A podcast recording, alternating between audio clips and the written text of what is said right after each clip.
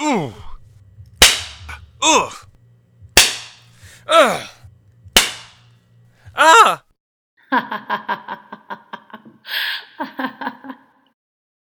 Hello and welcome. This is Mistress Rage, and my Rage casts are back. I've been gone for quite some time, but I have a nice new list of topics to bring to you. I would like to thank Maribel Blue from Kinky Magazine, as well as all of my fans who begged me to bring this back. So, shout out to all of you. For those of you who don't know me, I have been a lifestyle dominatrix my entire adult life. I'm 43 now, so that's a very long time. In addition, I was a professional dominatrix for over two decades, and I still do online phone training. Additionally, I have a bachelor's degree in psychology. I'm about halfway to my master's degree now, and then I will follow that up with a doctorate degree in psychology as well. So these shows bring you a, a unique perspective from both a professional adult work standpoint, a lifestyle standpoint, and a scholarly standpoint.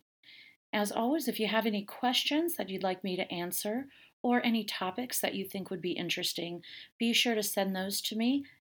Info at mistressrage.com and use something in the subject line like podcast question or podcast topic.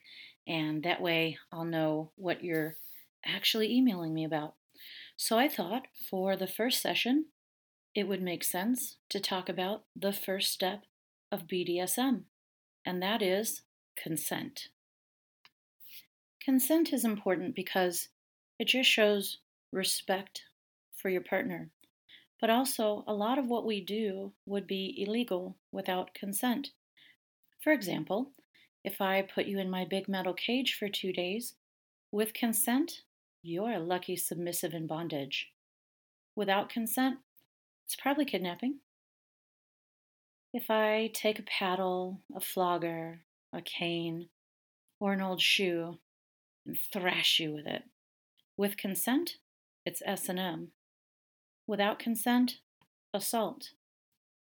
If I tie you to my spanking bench and fuck you hard with my big strap on, with consent, well, once again, you're very lucky.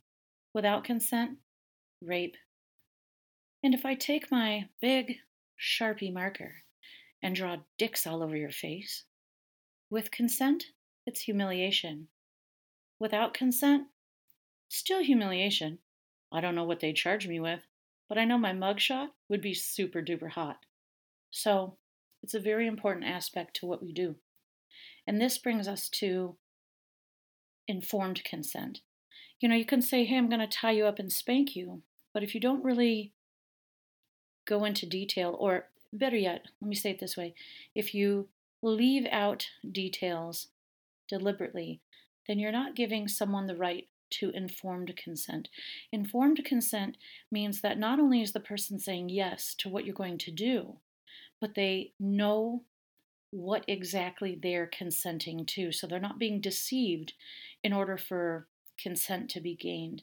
And it also means that you're getting consent from somebody who is capable of giving it. So this is a person that has their full mental faculties.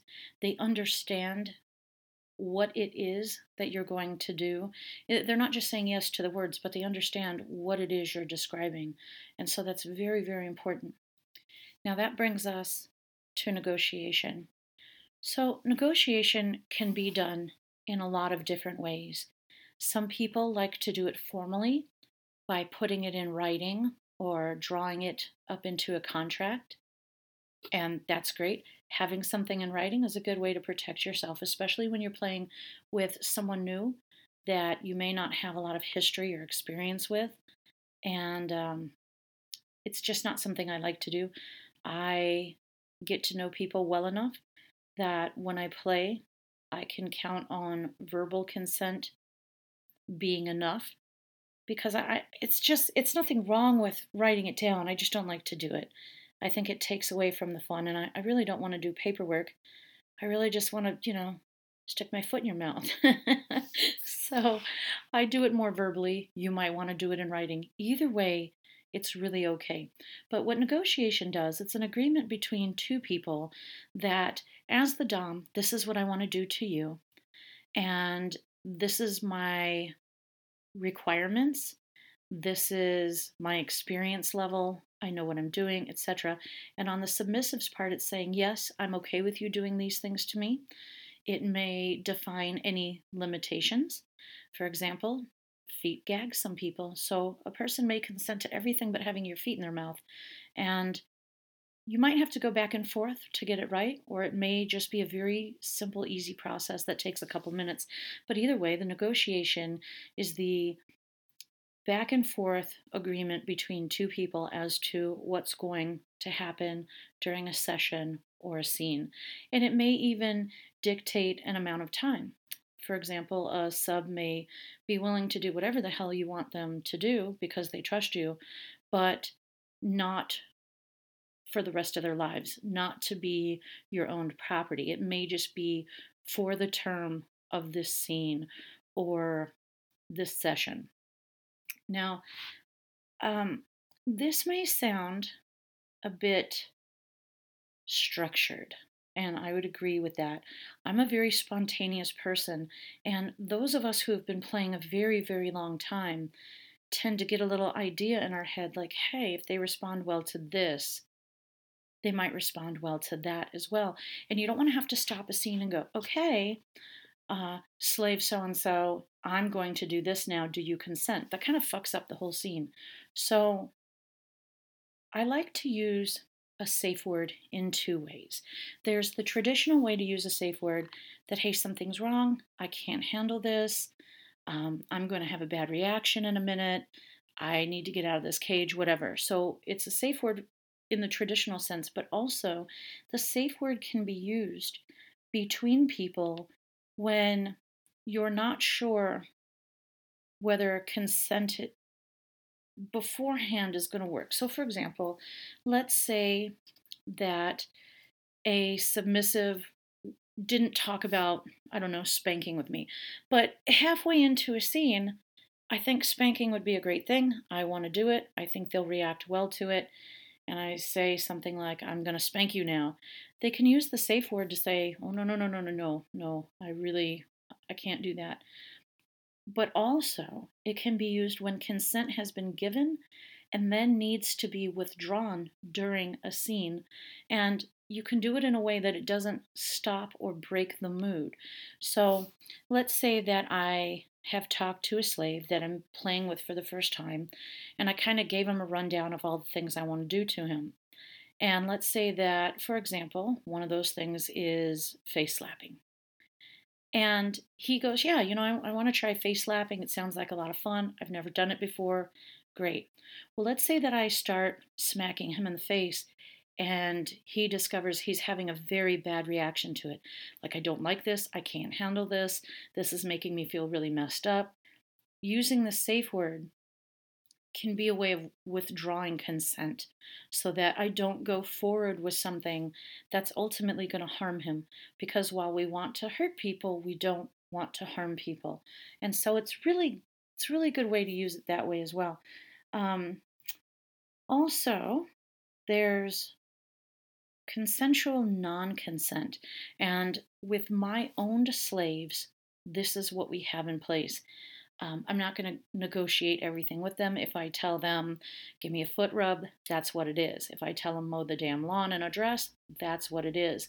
But we've established trust up front.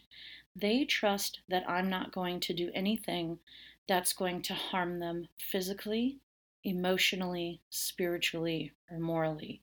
And I will do a lot of weird stuff with them but they know that I'm not going to take them to any harmful place. So that trust in me is what allows them to consent to non consent. So, for those of you that don't know what that means, consensual non consent is when a person up front says, I'll do whatever you say, Um, I'm consenting to not have to consent to in- individual directives. So whatever you say is whatever I'm going to do. And for you submissives, this is this is really especially for you here. I meet a lot of you online and sometimes in person that say, I would do anything you want me to do. You can do anything you want to me. Now, that's flattering, but it's a little naive because the people that have most often have said this to me, and, and I've heard this with other dominant people as well, you know, they, they hear this a lot, is that you don't know who you're saying that to. So, submissive people, I want you to be careful because not every dominant is a good person. It's a very hot fantasy to give up total control to somebody. And I appreciate when a person gives up total control to me. But if anybody expects you to do this very quickly, like right out the gate, that is a big fat red flag, and you should probably not do that. So you can always give up more consent later once you come to trust and know a person. And you can give up more and more consent over time until you reach a point where you have reached total consensual non consent. But you don't have to be in a hurry to do that, and nobody should demand it of you either. That is really all I have to say about consent today. If you find that someone has violated your consent, do tell others. If you're in um, like a play group or something like that, you know, do warn other people that this person has the potential to be dangerous. If you're not sure if something falls in that category, by all means, please send me an email. Let me know. Um, I'll try to get back to you kind of quick and tell you what I think about it. In the meantime, enjoy consent and another podcast will be coming soon. Remember, you can always find me at mistressrage.com or follow me on Twitter at mistressrage.